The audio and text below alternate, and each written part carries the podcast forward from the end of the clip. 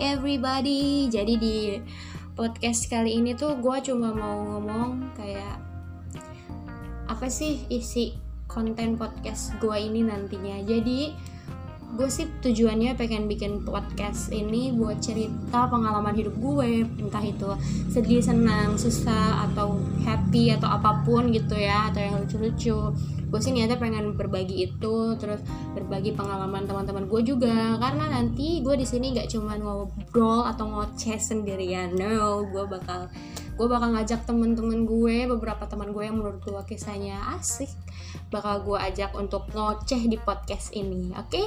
dan buat kalian semua semoga suka sama podcast gue. See you di next episode